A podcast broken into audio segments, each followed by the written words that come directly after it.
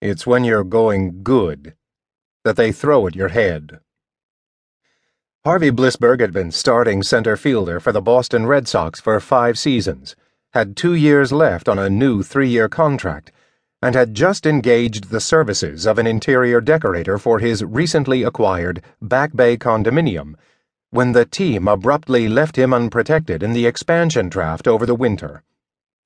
As a direct result of this insult, he became the property of the Providence Jewels, the latest addition to the American League Eastern Division. At an age when most of his contemporaries were winning their first big promotions, Harvey was obliged to pick himself up and start over with a team composed largely of cast offs, players of proven mediocrity, and a few arrogant rookies thrown in just to remind him that, as far as baseball was concerned, he was no longer a young man.